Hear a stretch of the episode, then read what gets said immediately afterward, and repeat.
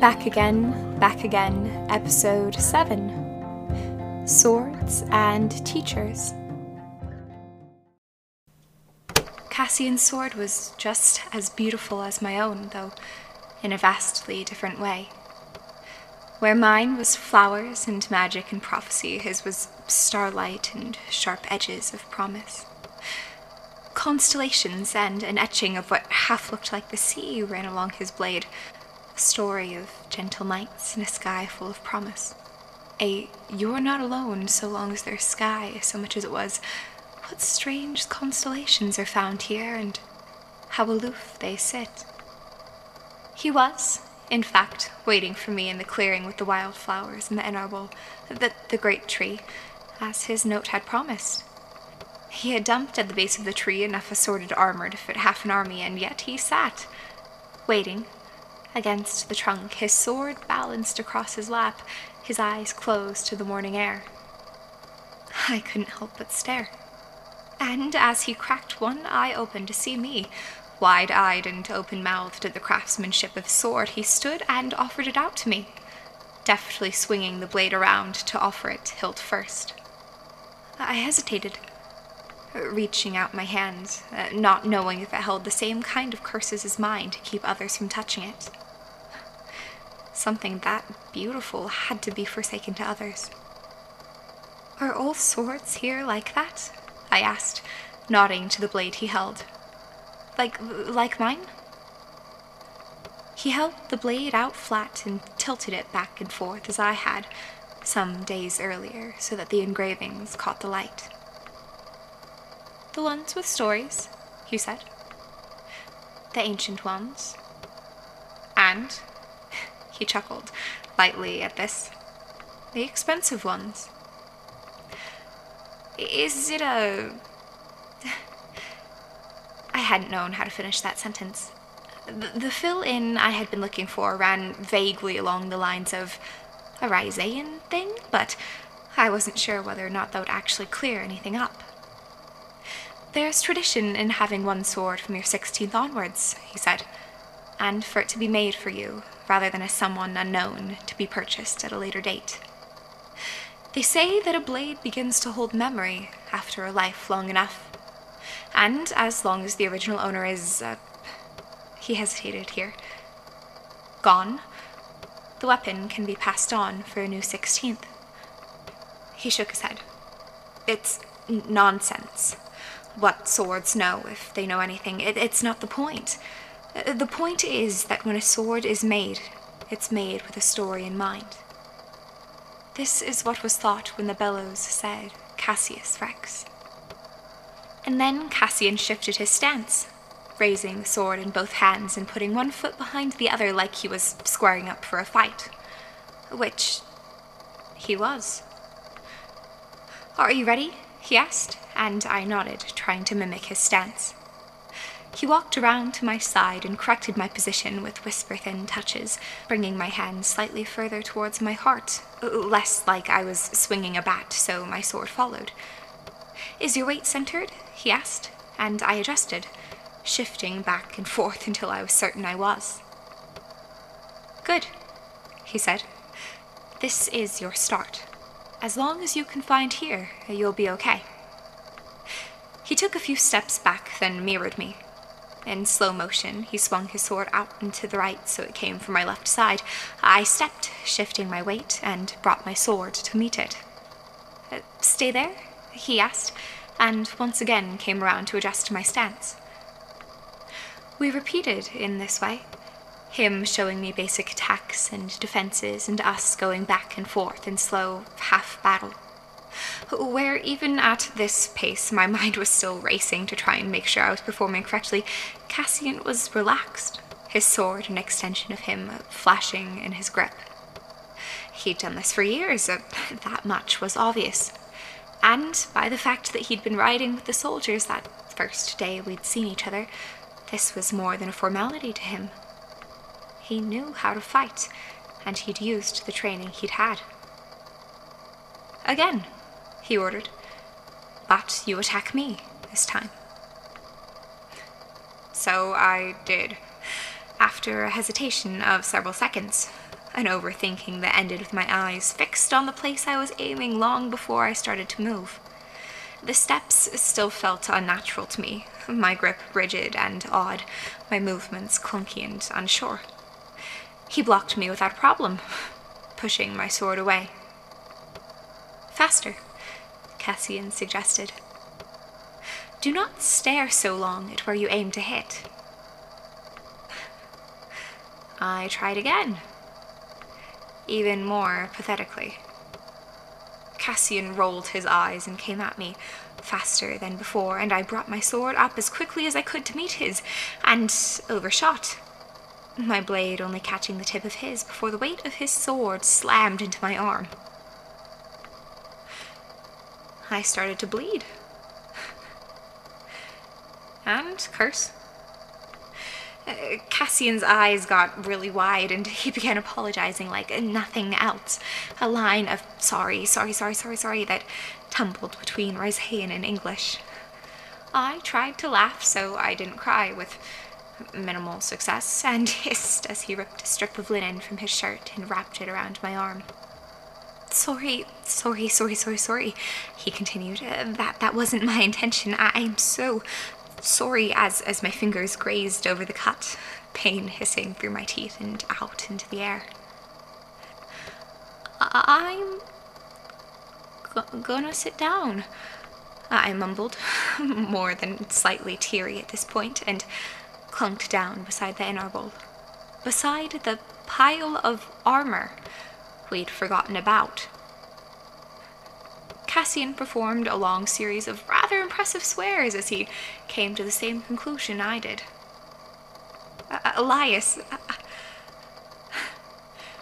I laughed again and tried not to do that thing where you get bitter over things that are just as much your own fault as the other person's because I'd forgotten as well.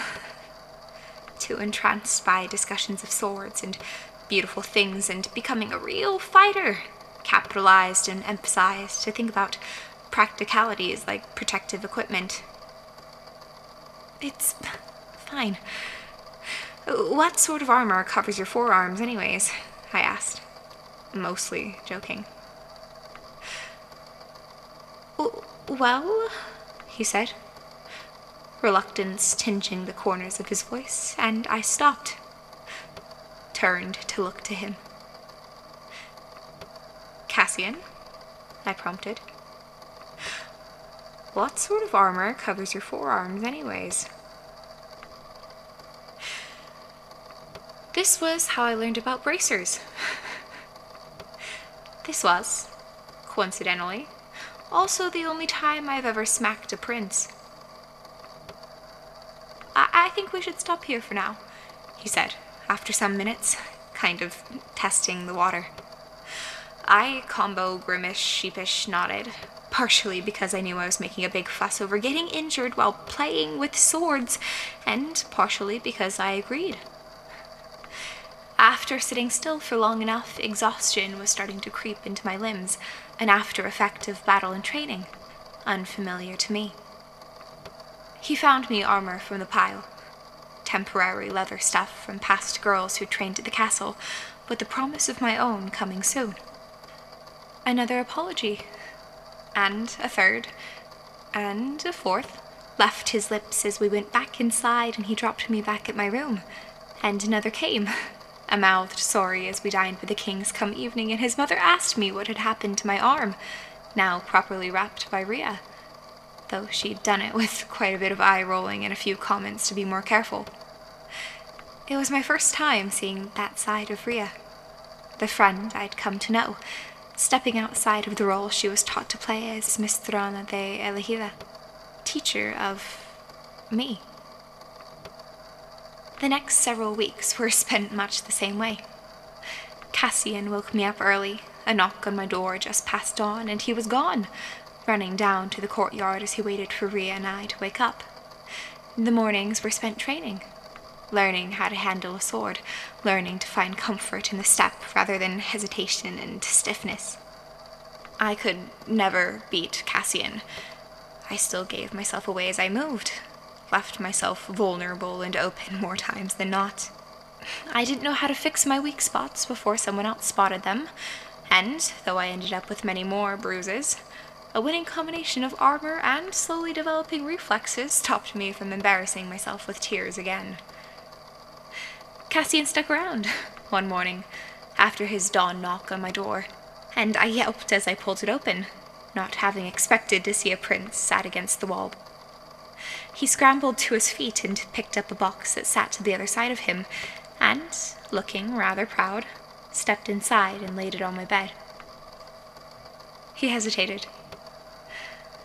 You should open it, he said, and Ria, who'd snapped herself into complacency in the presence of a king, joined me at my bed as I undid the twine and pulled the lid off the box. It was a set of armor. Leather and metal pulled neatly together into something beautiful. And across the top, at this, Cassian tried not to look nearly as impressed with himself as I'm sure he felt, were a pair of bracers. They were leather, with a plate of silvery metal the same color as my sword covering the side that didn't lace together. The metal was etched in peonies and lily of the valley, and in the center of each one were similar figures to that on my sword.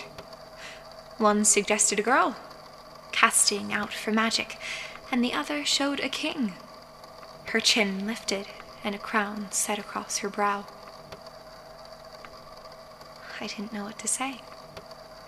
Thank you seemed so inadequate, but I tried it anyways, and then again in Rizaean because they were so clearly a thing of here beauty that trying to make up for them in English words was wrong. Grathanok, uh, Grathanok, Cassius Rex, Grathanok. Thank you. Thank you, thank you, thank you. He stepped closer, leaning against the headrest of my bed. I'm afraid these don't come without cost. There's a rebel group in a town no more than half a day away. From what we've been told, they plan to raise it. We leave in the morning. The kings want you to come with me to take care of them. I won't lie. Fear twisted my stomach. The cut he'd given me had healed in the weeks that had passed, but I was of no hurry to acquire more injuries, and, what's more, I was of no hurry to hurt people either. I wasn't even sure that I could, if my skills were put to the test against anyone who'd held a sword for at least as long as I had.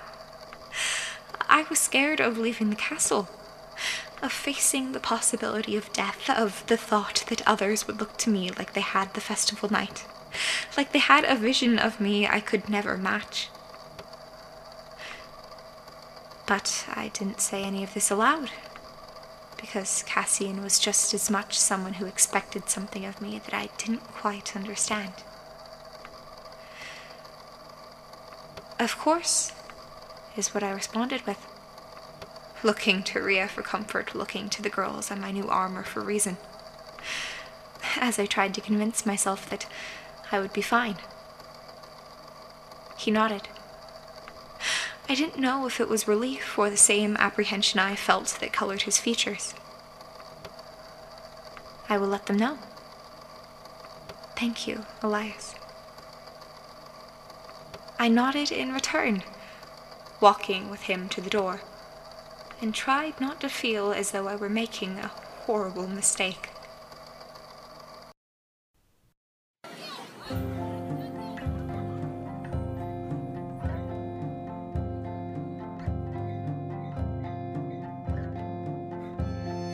Again, Back Again is written and produced by me, Abigail Eliza.